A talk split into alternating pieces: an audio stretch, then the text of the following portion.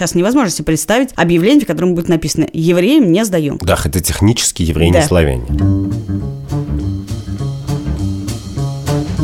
Привет, это подкаст «Так вышло» и я Катя Крангаус. И я, Андрей Бабицкий, здравствуйте. Каждую неделю в студии подкастов «Либо-либо» мы находим какую-то новую этическую проблему или старую этическую проблему и разбираем ее на кусочки. А сегодня еще у нас очень много важных объявлений. Давай, Андрей, ты начни. Ну, во-первых, у нас появился рекламодатель, которым мы очень гордимся. И он будет с нами еще некоторое время, мы надеемся. Да, это крупнейший сервис доставки еды в России, Delivery Club. И вместе с ним мы будем обсуждать мысленные эксперименты про курьеров. Мысленные эксперименты – это придуманные ситуации, которые позволяют человеку взглянуть на некоторую этическую дилемму и понять, что он интуитивно про нее думает и какие аргументы к ней можно применить. То есть, как дилемма вагонетки, только в вагонетку мы посадим курьеров. Нет, курьеры умеют двигаться без рельсов. Хорошо, но это мы обсудим с тобой чуть позже. А сегодня мы хотели поговорить о том, должны ли мы заставлять людей творить добро, даже если это идет в ущерб их комфорту. Подожди, давай так, мы расскажем историю, а потом поймем, про что эта история. Потому что Да мне я кажется, знаю, что, что ты она про хочешь другое. обвинить. Всех во всем. Всех это, во всем. Это, это, собственно, моя работа. Я здесь сюда прихожу раз в неделю для этого. Но история такая. Есть такая организация, прекрасная организация, называется «Ночлежка». Это петербургская организация, которая была придумана для того, чтобы помогать бездомным, помогать во всех смыслах. Они могут прийти туда ночевать, им помогают там одеться, помогают оформить документы и как-то реабилитироваться в жизни. И, среди прочего, у ночлежки, собственно, слово «ночлежка» на это намекает, есть проект, который позволяет бездомным людям иметь что-то похожее на дом. Место, где хотя бы можно помыться и поесть, не разъясняя своих обстоятельств и не оправдываясь. История эта началась год назад, когда в Савеловском районе ночлежка решила открыть прачечную, то есть место, куда бездомные могут прийти, постираться, посушиться и уйти в чистой одежде. И тогда это встретило яростный протест местных жителей. Кейс был громкий, все его обсуждали. И претензия к ночлежке была главная такая, что же вы сначала не пришли обсудить это с местными жителями? Вы, конечно, классные ребята, вы молодцы, но так вот с бухты-барахты открывать пункт приема бездомных некрасиво. И через год ночлежка поступила по-другому. А именно, придя в беговой район и выбрав место, где нет вокруг большого числа жилых домов, они сказали, нет, давайте мы сначала вам расскажем, местным жителям, что происходит и что мы хотим делать, чтобы у вас не было ощущения, что на вас кто-то давит, а потом это сделаем, но это нужно, полезно, и это очевидное добро, а понятно, что кто-то считает при этом, что ему оно помешает жить, или его район станет хуже. Но вот мы готовы об этом разговаривать. Но ничего не вышло. Они начали разговаривать, и тут же все люди прибежали на эти слушания, на этот разговор, и обвинили ночлежку в том, что, значит, они хотят заполонить беговой район бездомными. Слово «бездомный» — это мы только так говорим. Я вижу, ты очень стараешься не говорить слово «бомж», а говорить слово «бездомный». Я очень ценю это. Да, потому что я веду этический подкаст, чтобы стать лучше, а не чтобы кого-то еще сделать лучше. Короче, долго ли, коротко, ничего не случилось. И эта стратегия им не помогла. Но мы-то можем поговорить не о стратегиях, а о том, как вообще в такой ситуации правильно поступать. Имеют ли право жители района сказать, окей, not in our backyard. Типа, делайте свое добро, но не у нас, потому что мы не хотим даже маленького дискомфорта ради этого терпеть. Я считаю, что могут. И тут я должна сделать дисклеймер, который, в принципе, если вдуматься, звучит как я не гомофоб, у меня даже есть друг гей, но я очень толерантный человек, и я даже выросла на Павелецком вокзале. Моя квартира находилась напротив Павелецкого вокзала, и я засыпала с... Тогда не, не было слова «бомж» нетолерантным.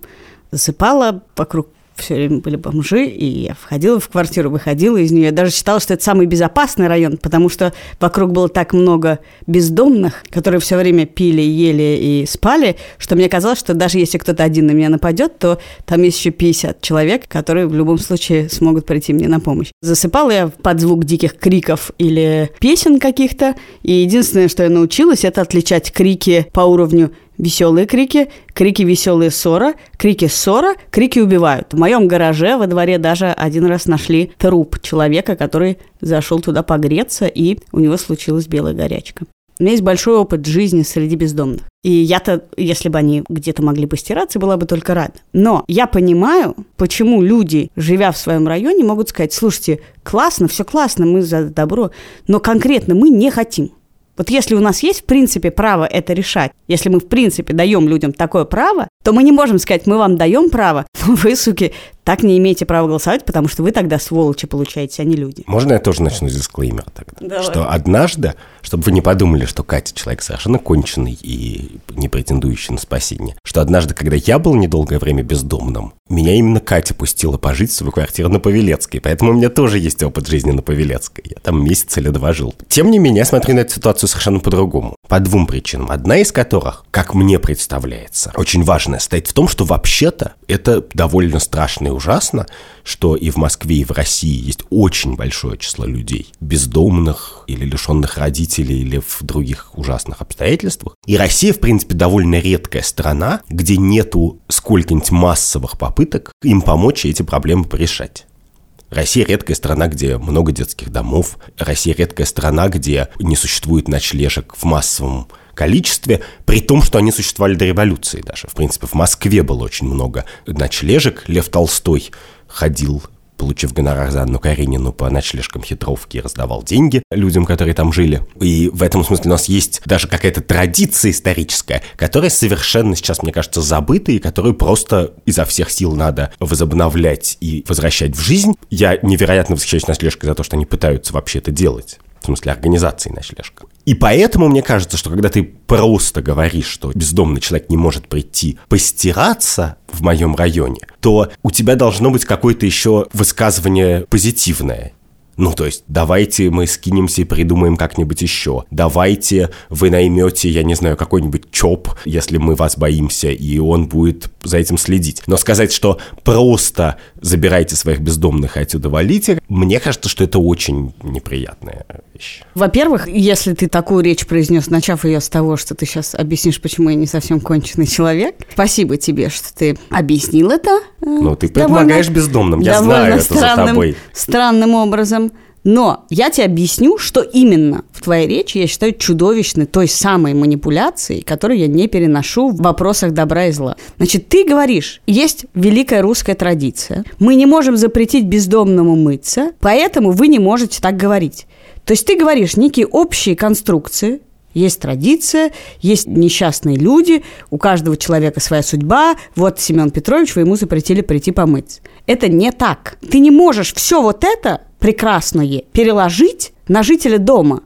Ты не можешь сказать, ты обязан вникнуть в эту русскую традицию и так далее. Я тебе объясню, что мне кажется, как это решается. Когда-то в свое время я проводила акцию, которая называлась «Доступ есть», когда всякие известные люди садились на инвалидные коляски и вместе с людьми, у которых нет выбора, которые всегда на коляске, проезжали по Москве, чтобы проверить, насколько Москва приспособлена к коляскам. Эта акция проводилась тогда с журналом «Большой город», и тогда я столкнулась с большим количеством похожего фидбэка про то, что мы не хотим видеть на улице таких людей, бла-бла-бла-бла-бла-бла.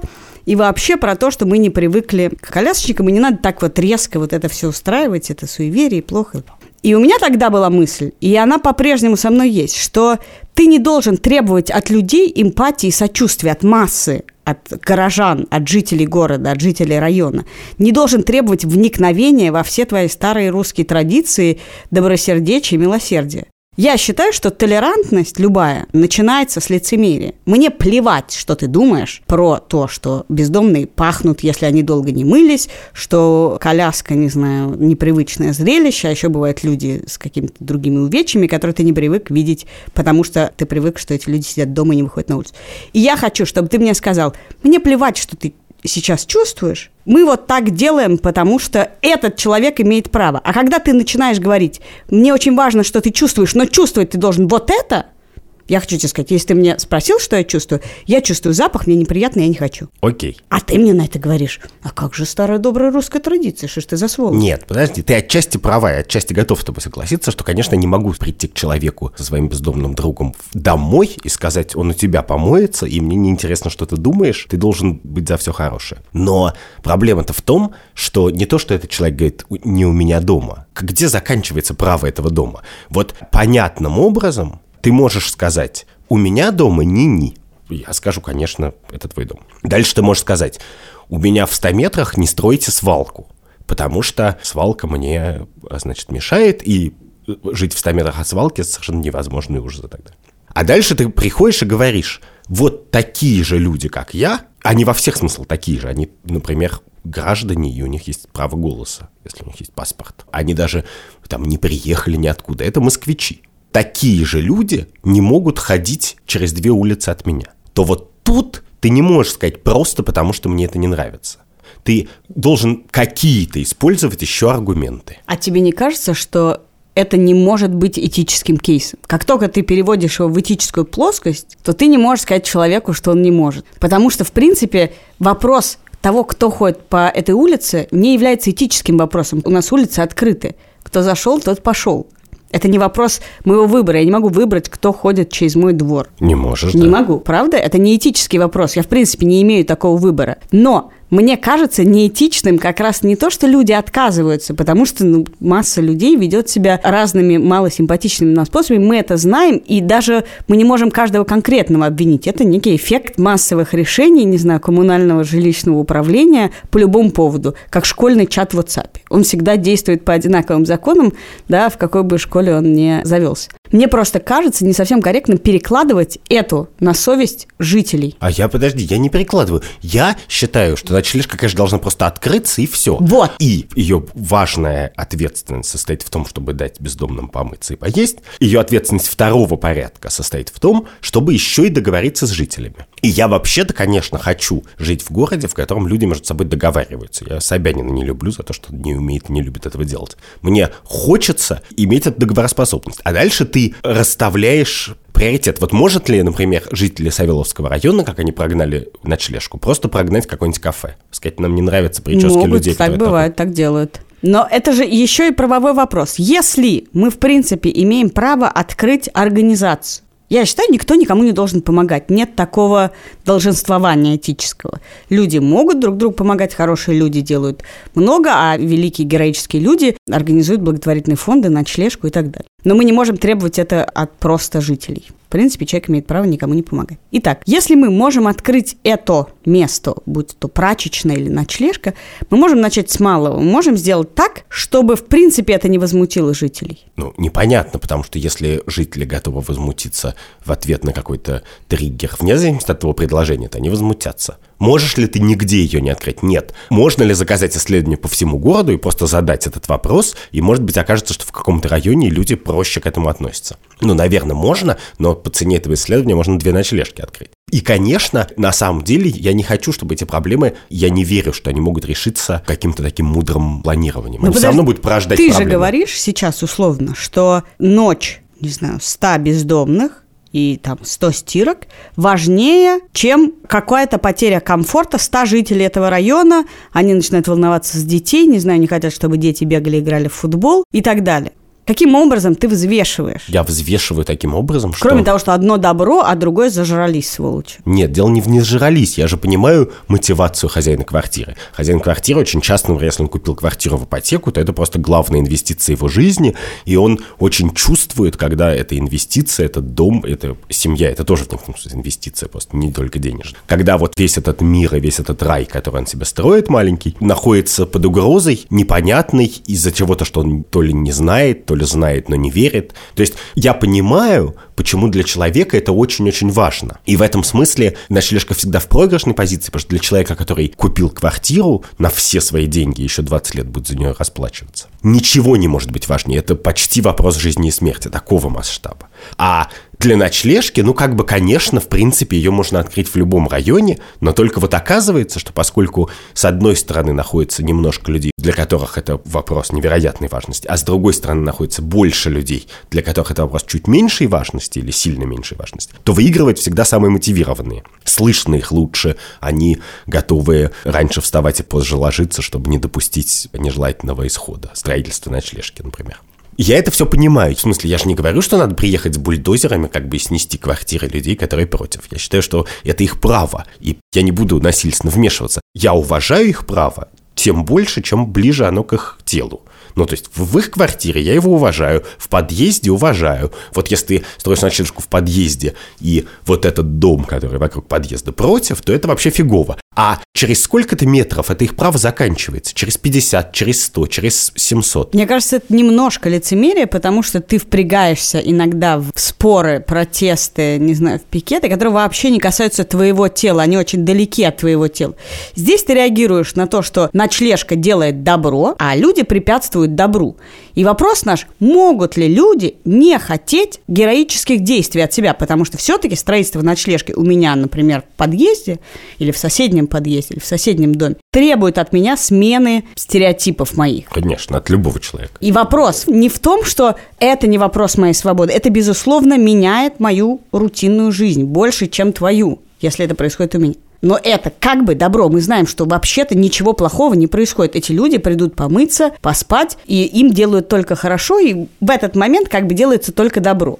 А то, что они у тебя в подъезде, может быть, написали, или то, что у тебя пахнет, или то, что, не знаю, у тебя квартира, аренда упала и жильцы съехали, ну, это collateral damage. Можем ли мы требовать от людей подвинуться ради добра, а не ради того, что не является частью их свободы? И я считаю, что это очень неэтично. Это настоящий шейминг. Требовать от людей. Я понимаю, что ночлежка делает великое дело. Да, но значит этого недостаточно в этой ситуации. Мы не должны шеймить всех жителей и говорить, вот сволочи, видите, какие хорошие люди пришли делать добро а вы сволочь. Договариваться не помогает, не договариваться не помогает, значит, надо искать еще пути, потому что нельзя требовать от людей добра во что бы то ни стало. Подожди, что значит нельзя требовать дубинкой, а я и могу требовать. Конечно, я могу сказать, чуваки, вы не правы. Come on, это последнее, можешь. что я могу. Но это же не очень эффективно. Мне то просто кажется, что важная часть этого разговора состоит в том, что человек, который против ночлежки, редко выходит с какой-то риторикой социального дарвинизма. Пусть бездомные сдохнут, и мир будет лучше. Он обычно выходит с риторикой где-нибудь, но не у меня в дворе.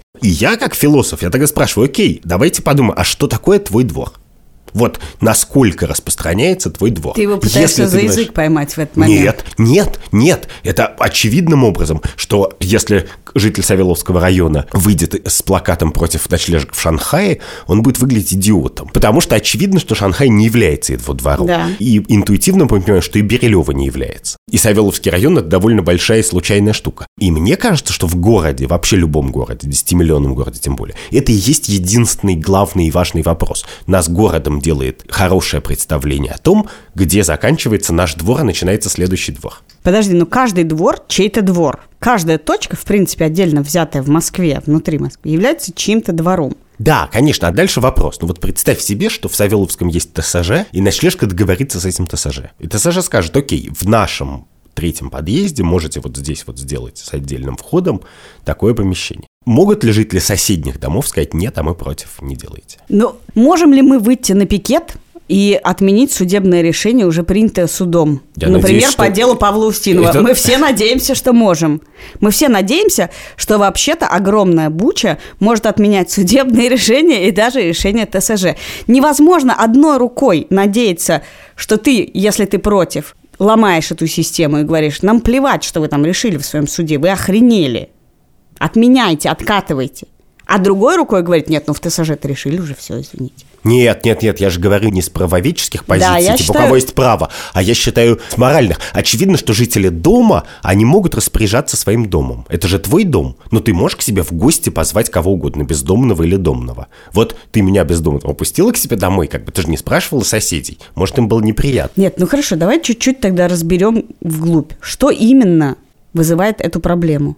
Во-первых, запах. Ты хочешь сказать, давайте поймем, что именно раздражает людей? Да. Страх, не запах.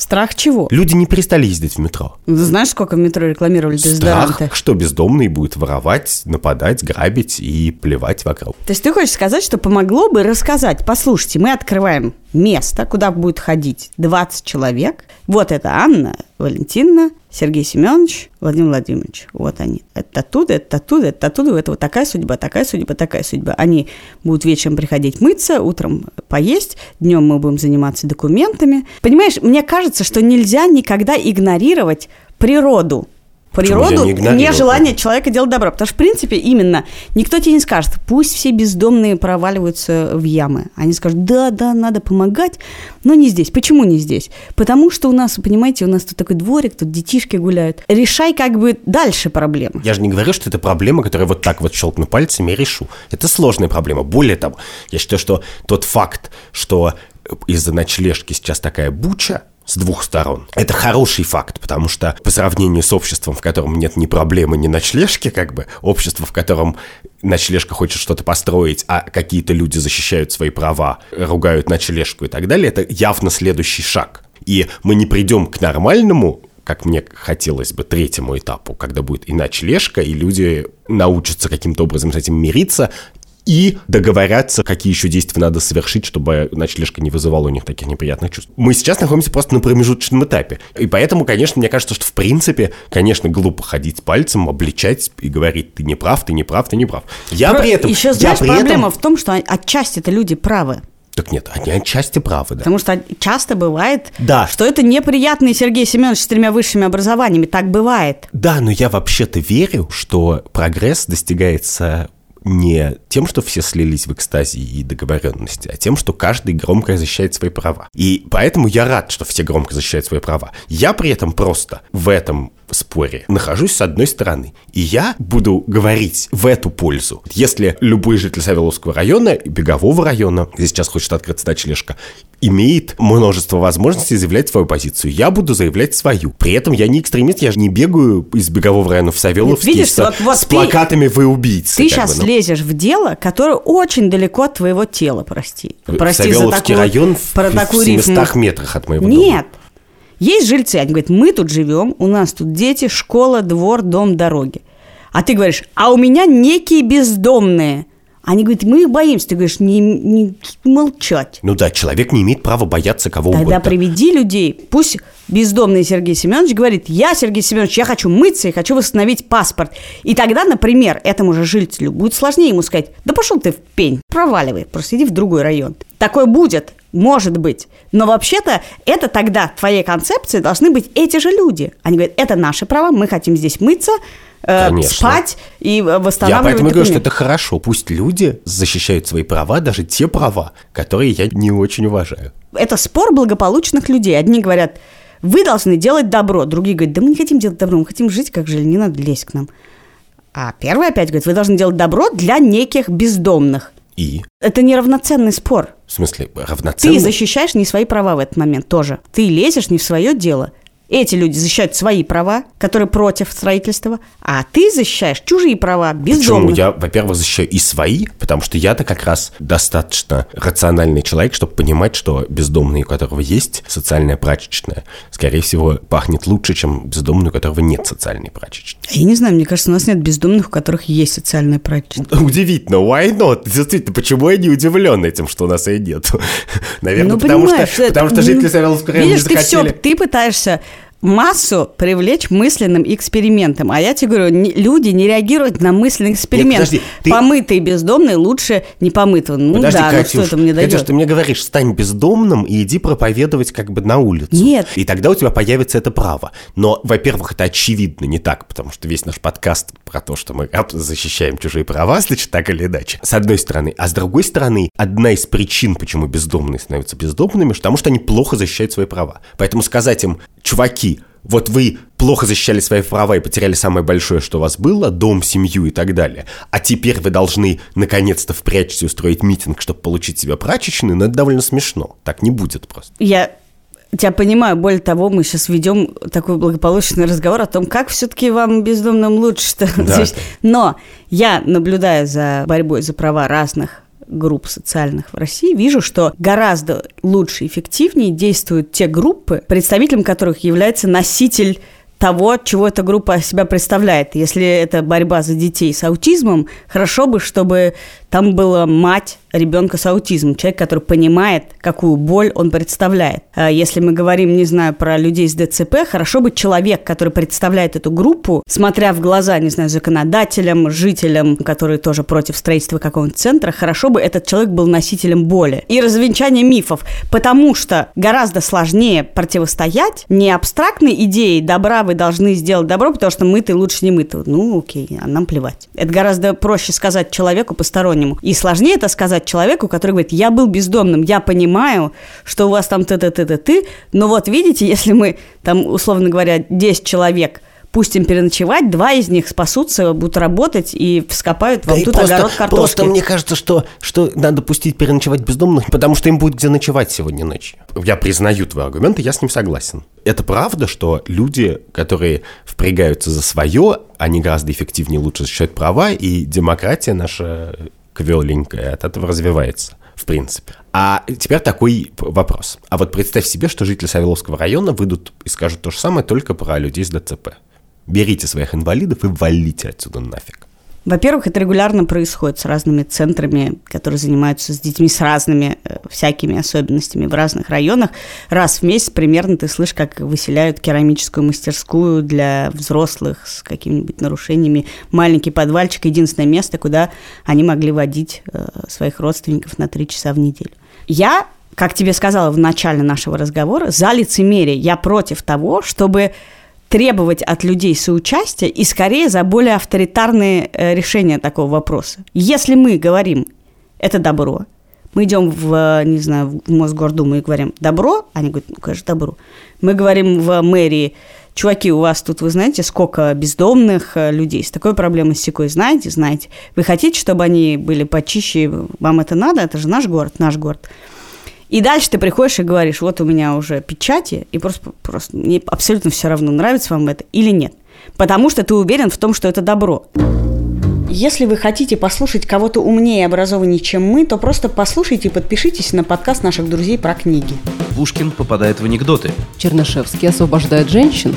Бунин предается сладострастию. Достоевский упивается страданием. Толстой переписывает Евангелие. Ерофеев пьет все, что горит, а Гоголь ест все, что манит. Бродский ссорится с Евтушенко, Шаламов с Солженицыным, а Тургенев со всеми. Русские писатели и их герои. Они обустраивают Россию, пишут огромные романы и меняют мир. Мы читаем о них, мы говорим о них. Мы наблюдаем за их делами. И приглашаем вас присоединиться.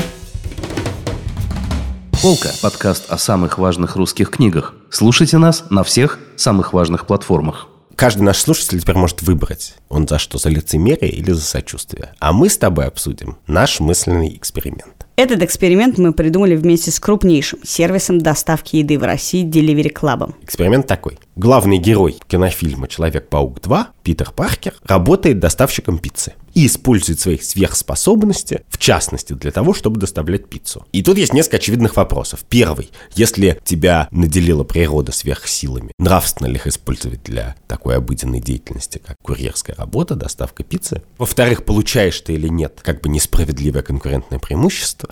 И в-третьих, не предаешь ли ты свою сверхсилу, потому что люди тебя прощают, что ты мимо них носишься все время на паутине, как бы со скоростью ветра, разбиваешь с ног, пугаешь детишек, потому что думаешь, что борешься с преступниками, а ты, оказывается, просто пиццу разносишь. Ты знаешь, это практически библейский сюжет.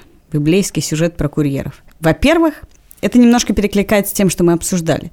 Даже если у тебя есть какая угодно суперсила, ты не вправе требовать от человека, который ею обладает, какого-то специального геройства. Да, я могу выкидывать из запястья паутинку и летать на ней. Это абсолютно мое дело.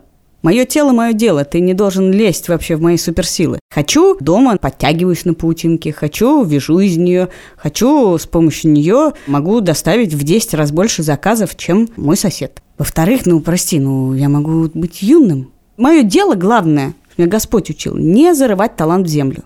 То есть не не использовать свою суперсилу. Нигде не сказано, ты не только должен не зарыть свой талант в землю, но и как бы полностью его потратить целиком. Нет. Во-первых, я, может, тренируюсь, во-вторых, у меня вообще имею право. То есть лучше, ты считаешь, доставлять пиццу из паутинки, чем валяться на диване и пить черную? со своей Если ты валяешься на диване, пьешь черную и не выбрасываешь паутинку, это, конечно, гораздо хуже.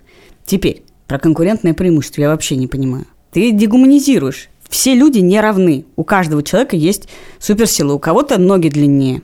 Вот, например, я всю жизнь ходила с братом в школу. И он все время пытался от меня избавиться. И поскольку у него были ноги длиннее, то примерно из, не знаю, лет девяти, что мы ходили вместе в школу, ему это удавалось. Но благодаря этому, например, я стал очень быстро ходить, теперь со мной людям сложно ходить, потому что у него было это преимущество, а я гналась за ним. Да, я еще чувствую в этом вину, потому что у меня всегда были ноги длиннее, чем у твоего брата, и, может быть, это так по, по цепочке Да, передало. видишь, но странно сказать человеку, да, у тебя длинные ноги, да, ты хочешь дойти быстрее, избавиться от своей младшей сестры, но шиш тебе. Но подожди, окей. А ладно, я так еще сформулирую. Ну вот Но ты погляди. не согласен? Нет, ты Нет, я согласен про конкурента, потому что я совершенно с тобой согласен, если оно у тебя есть, используй его. А про талант в землю, мне кажется, просто это гениальная фраза, которую надо вынести на щит нашего подкаста. Из избы. Да, что если у тебя есть талант, то используй его хотя бы, чтобы варить малиновое варенье, а не валяйся на... Да, да, а не валяйся на диване, блин, с утра до вечера и думай о том, как спасти человечество. Но представь себе, что когда Человек-паук Пролетает лета- мимо пролетает, он нарушает ПДД, он на красный свет перелетает дороги, там детей пугает и так далее. И его, в принципе, не штрафует полиция, он потому что... выше он- радаров. ну, во-первых, он выше радаров или сложно догнать, а с другой стороны, потому что он типа помогает человечеству, и они вот за это ценят. Но, блин, ну сейчас-то он перебежал на красный свет, просто потому что он пиццу не может вовремя доставить. Вот он должен, Ты мере, перебежал или перелетел? перелетел. Он нарушил, Ты понимаешь- например, авиационный Ты как бы, понимаешь, законы гражданской ПДД авиации. да. ПДД для меня всегда имеет самый ни- низкий, так сказать, рейтинг в решении этических вопросов. Нет, ты знаешь, я вообще за, за все безобразие. То есть, наоборот, наоборот, мы же сейчас стремимся как бы к ускорению доставки. И в этом смысле, скорее нас будет больше волновать, можем ли мы уволить всех остальных, кто не умеет выкидывать паутинку и перелетать. А можем, кстати. Но это мы с тобой обсудим в следующем мысленном эксперименте. А пока присылайте нам этические дилеммы, связанные с доставкой. То есть, если вы, послушав наш вопрос, придумали еще несколько моральных дилемм про курьеров, пишите нам на подкаст собака-либо-либо.ру. Давай обсудим второй важнейший этический вопрос городской жизни. Вот мне кажется, в Москве, ну не считая политических дел, посадок Собянина с Путиным и так далее. Забегая вперед, скажу, что мы не обсуждаем эти вопросы каждую секунду в нашем подкасте, просто потому что нам кажется, тут нечего обсуждать. Потому что это не этический вопрос, а вопрос подлейшего беззакония, против Да. которого мы и так выступаем. А вот этических вопросов, то есть вопросов, в которых можно выступать на двух сторонах. В Москве главных два. Один сейчас, по крайней мере, это ночлежка, а второй, который меня занимает уже очень-очень давно, это объявление на ЦИАНе «Только славяне». Новая газета провела маленькое исследование сайта ЦИАН в крупнейших городах России и выяснила, во-первых, что на самом деле довольно оптимистично, что подавляющее большинство объявлений о сдаче жилья не упоминает национальности никак, но, например, в Москве 14% объявлений просят только славян. Так, согласно твоей концепции, мы ушли со двора в дом, в квартиру человека. Да, но у меня вопрос не в том, может ли человек отказать мигранту, например, из Средней Азии или просто буряту, который ему кажется иностранцем, потому что он плохо образованный, в сдаче своего жилья. Лично человек может вообще что угодно и кому угодно отказать. И поэтому это бессмысленно обсуждать. Давай не будем говорить о том, может ли человек сдать или не сдать человеку другому жилье вот по какому-то случайному признаку. Нет, нет, нет, мы это чуть позже обсудим. Ну, мы это обсудим, может быть, да. А давай обсуждать, может ли он, ты же за лицемерие, Декларировать. да, может ли он декларировать, не подходите ко мне. Значит, согласно моим представлениям о добре и лицемерии, нет, конечно, он не может декларировать, если мы как общество считаем это постыдным. Мы считаем. Ну, представь себе, долго ли протянет контора, которая сдает квартиры и говорит, ну, сдаем женщинам, мужчинам, семейным парам, но женщинам с грудью меньше третьего размера, ну, просто не заходите. Так в сериале «Друзья» было, когда Джоуи выбирал себе руммейта, руммейту. Но это абсолютно непредставимо. Ты не можешь себе представить, или ты говоришь, но если, не знаю, у вас там вставные зубы или глаза не голубые, то я вам не сдам. Или евреям не сдам. Сейчас невозможно себе представить объявление, в котором будет написано «евреям не сдаем». Потому что это неприлично. Как только ты, человек это напишет, тебя на самом деле рынком задавят. Да, хотя технически евреи Да. не славяне. Почему это декларируется? Потому что мы как общество, московское общество, позволяем этому быть. Мы как, так сказать, мне сложно сказать, как славяне, потому что, прости, за этим столом нет таких людей. Но, однако, мы проходим под эту категорию, наверное, для На рынке жилья, квартиры конечно, проход- Да. Значит, кто-то звонит по этим объявлениям. Да. Я не позвоню по этому объявлению, просто потому что я не хочу связываться с людьми, которые декларируют такие вещи. Но есть другие люди, которые звонят. И пока есть другие люди, которых устраивает хозяева, которые декларируют, если у вас собака, я и отстрелю, Понимаешь, дело не в том, что у тебя, может, и нет собаки, но ты ну, псих. Да, это хорошее наблюдение, да, потому что я тоже бы не позвонил. То есть не тоже бы, а тоже не звонил никогда людям, у которых написано только славянам. И у меня был не только даже этический аргумент в эту пользу. Мне всегда казалось, что русские арендодатели всегда хотят тебе не сдать квартиру, а тебя подселить угловым жильцом. То есть они говорят, ну вот, пожалуйста, вот моя квартира, только вот здесь лежит мое пианино и 100 мешков одежды, а это вот осталось от тещи, а вот здесь, пожалуйста, не ходите. Они как бы хотят, чтобы ты как бы и платил им деньги раз в месяц и у них жил, но с другой стороны, как бы, чтобы вот ты ходил на цыпочках по этой квартире. И мне это кажется просто как бы плохим предложением. И вот мне кажется, что если человек пишет только славянам, то это вот такой человек. То это такой человек, который сначала найдет славян, а потом еще заставит их ходить на цыпочках. Потому что он как бы считает, что в тот момент, когда он сдал квартиру, он типа не квартиру сдал, не бетонную коробку, а он типа сердце на распашку. Нет, но еще и потому, что только славянам никогда не ходит одно. Только славянам должно прилагаться что-то. Например, только славянам все бабы дуры. Только славянам женщина должна варить борщ, э, геи должны зарывать свои сердца в землю. Но при этом это еще иногда очень просто плохая формулировка. Я думаю, искренне уверен, что даже из этих 14% в Москве, которые пишут только славянам или без Кавказа или что-нибудь такое, мерзкое. Прям на Циане пишут без Кавказа. Да, да, да. Что иногда то, что они хотели бы сформулировать, просто формулируется как-то по-человечески. Ну, то есть мне бы не хотелось давать квартиру человеку, который там поселит там пятеро знакомых там, и так далее. Что, во-первых, может сделать любой славянин, но поскольку они берут готовую какую-то страшилку из телевизора, как бы ей пользуются. Думают, только не резиновая квартира, как этого избежать. И они думают, что написав только для славян, они как бы избегут вот этого ужаса резиновой Они квартиры. не избегут, потому что тебе придут два славянина, они геи, и ты такой, ну я имел в виду только славянам, только гетеросексуальным. Тут интересно про то, существуют ли этические способы, так сказать, дискриминации, когда, например, пару лет назад Airbnb, огромный международный сервис по временной сдаче квартир, когда ты приезжаешь куда-то и на неделю снимаешь квартиру через. Они разослали по всем своим клиентам и сдающим жилье, и снимающим жилье. Новые правила. И если ты сдаешь жилье через Airbnb, а я в этот момент сдавала, ты должен принять эти правила, или они тебя дальше не пускают на сайт. Правила в том числе гласили, что ты не имеешь права отказать людям по причине их ориентации, национальности, вероисповедания. И у меня это вызвало Несмотря на то, что, еще раз, как, знаешь, мы с тобой, как эти самые, ходим разговариваем, а перед нами дисклеймеры про то, как мы всех любим, уважаем и все права готовы защитить. У меня это вызвало некоторое отторжение. Не потому, что я когда-нибудь отказывала, наоборот, у меня, по-моему, в объявлении было написано, что это kids-friendly, gay-friendly и все вообще friendly, что только может быть. Но можно ли представить себе ситуацию, когда я, например, сдаю комнату, и я сдаю только женщине? Можно. Это Мне кажется, дискриминационно, да? Да. Почему я не могу, если я ортодоксальный еврей, мусульманин, христианин, почему я не могу сказать, я сдаю комнату, ну, пожалуйста, не гейм, я просто, ну, пожалуйста, я не хочу. Более того, Airbnb дает тебе возможность отказывать жильцам без объяснений. Ты должен там выбрать какое-то объяснение, я не, мне некомфортно и что-то. Но ты должен врать в этот момент, как бы принимая эти правила, ты должен врать. Потому что, в принципе, у нас есть эти дискриминационные какие-то штуки. Есть свои фобии, они могут быть и ксенофобии, и какие угодно фобии.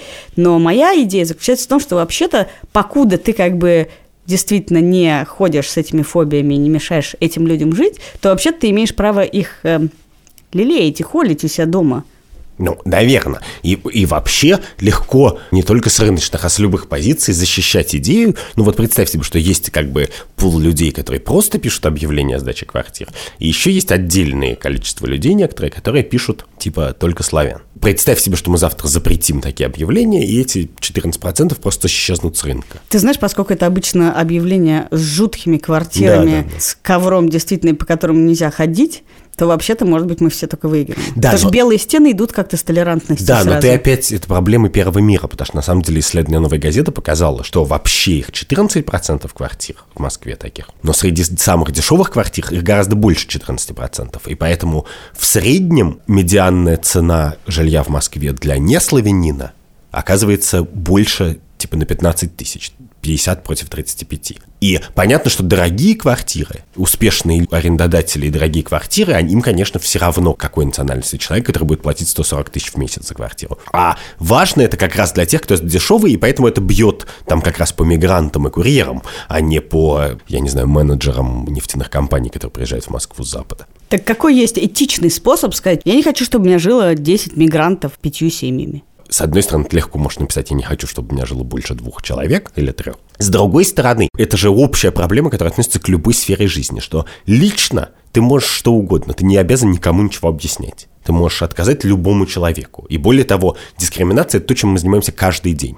Мы кого-нибудь не пускаем к себе, потому что у него кривой глаз, потому что он, я не знаю, не та профессия, гендер. Для многих людей сама религиозность является отпугивающим фактором. Неважно, какая именно. Но как только ты пытаешься это алгоритмизировать, как бы, ну, поскольку я посидел, подумал, я решил, что я не люблю черных, красных, желтых, сильно верующих, не сильно верующих и одиноких женщин, я это запишу сейчас как бы э, как объявление и повешу у себя на подъезде, то в тот момент, когда ты пытаешься свои личные предрассудки, на которые ты имеешь право, облечь в вид инструкции, ты становишься социальным фашистом. И это удивительный эффект. Как это происходит, я не знаю, но это происходит. И очевидно, что люди, которые записывают вот это, больше склонны дискриминировать, чем люди, которые это не То записывают. есть мы с тобой, зная, что у каждого из нас есть какие-то внутренние фобии и преференции относительно жильцов или хозяев квартир, которые мы снимаем, то, что мы не записываем, делает нас на шажок дальше от социального фашизма. В некотором смысле, да, хотя это удивительно, потому что вообще-то, если я казах, например, казалось бы, теоретически мне должно быть удобнее, если все люди, которые не готовы сдавать казахам квартиры, сразу это напишут. Я сразу фильтр поставлю в ЦИАНе, не буду смотреть эти квартиры и сэкономлю себе кучу времени. А так я буду ходить к людям, которые на самом деле меня не готовы пустить, но просто из вежливости и лицемерия открывают мне дверку.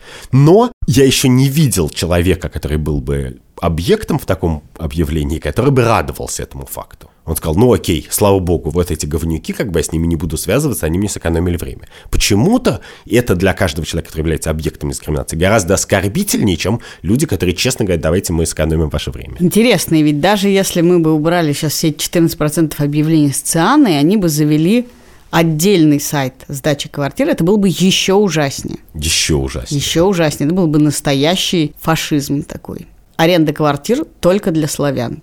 .ру, РФ. Ну да. А дальше интересный вопрос. Вот сейчас, если верить ЦИАНу, то для славянина и не славянина цена квартиры в Москве разная. И, вероятно, это будет так, ну, экономисты иногда меряют дискриминацию просто таким образом. Ты можешь не смотреть на объявления на ЦИАНе, если во многих странах такие объявления невозможны, а исследовать тысячу людей и посмотреть, кто сколько платит за квартиру. И выяснить, что люди без российского паспорта или некоренной национальности действительно платят выше. И это вообще-то свидетельство дискриминации. Ее можно оценить прямо в деньгах. Но, кроме дискриминации, которая сама по себе, наверное, не очень хорошая вещь, но которая абсолютно часть человеческой природы, есть еще вторая часть поверх нее, когда ты эту дискриминацию заявляешь, на ней настаиваешь, ее распространяешь. И вот это гораздо большее зло. Слушай, а вот мы с тобой сейчас обсудили, и в качестве решения каждого из этих объявлений говорили, ну, можно писать, не хочу, чтобы жило пять человек.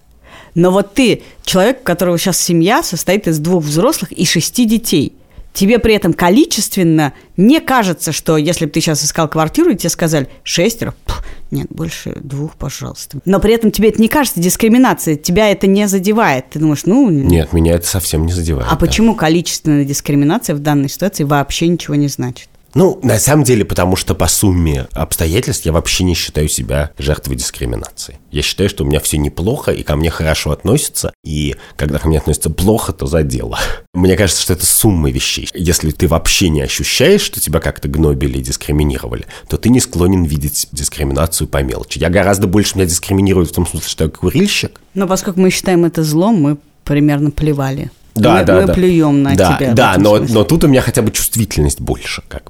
Потому что, поскольку мне много раз я попадал в всякие идиотские ситуации, или меня там штрафовали из-за курения, то я это вижу. А вот когда из-за детей, вокруг меня всегда дофига детей, иногда не моих, а просто чужих приблудных каких-то, я как-то настолько привык, никто меня, собственно... Да, но ну вот это интересно. Мне просто кажется, что на самом деле принципиально это ничего не меняет. Более того, мы можем себе представить, что количественная дискриминация подразумевает дискриминацию, например, религиозную, потому что у религиозных людей много детей, или национальную, потому что много детей, приезжих семей откуда-то тоже по религиозным причинам и так далее, и так далее.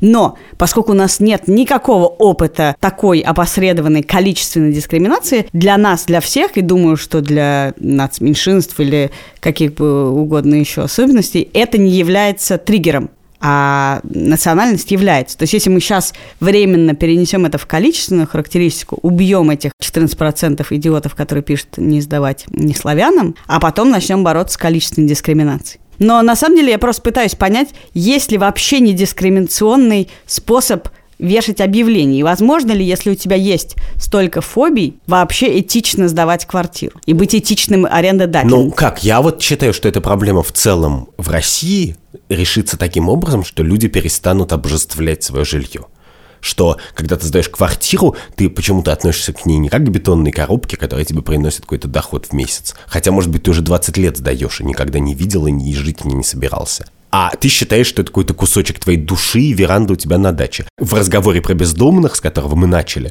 мне кажется, важная часть состоит в том, что для современного жителя России наличие жилья это какое-то... Ну, это сакральное... Да, это человеческий вещь, да. статус, да. И поэтому твоя квартира, даже если ты давно переехал на Коста-Браву или на дачу в Малаховку, как бы сдаешь квартиру, и это твоя квартира в Москве, для тебя какой-то имеет высший смысл, она как какой-то супер-дупер паспорт, и поэтому ты с одной стороны, значит, хочешь, чтобы на эту квартиру не дышали, а с другой стороны, человеку, у которого нет квартиры, ты считаешь сразу по определению, что он алкоголик и наркоман и не способен ни на что. Ну, он андердог социальный, но еще, мне кажется, это связано с качеством квартир да, потому что я жила в Израиле, например, где есть простая традиция. Когда ты снимаешь квартиру, у тебя каменный пол и белые стены. Когда ты съезжаешь из квартиры, перед тем, как съехать, ты всю мебель выносишь, красишь стены белым и, выезжая, оставляешь квартиру ровно в том же виде. В России нет никакой традиции отдавать квартиру в том же виде, в котором получил. Ты всегда рискуешь, ты не знаешь, что сумасшедшие хозяева, они не вернут тебе залог, потому что что-то. Но действительно, это квартира бабушки, в эту комнату не входите, мой сын женится.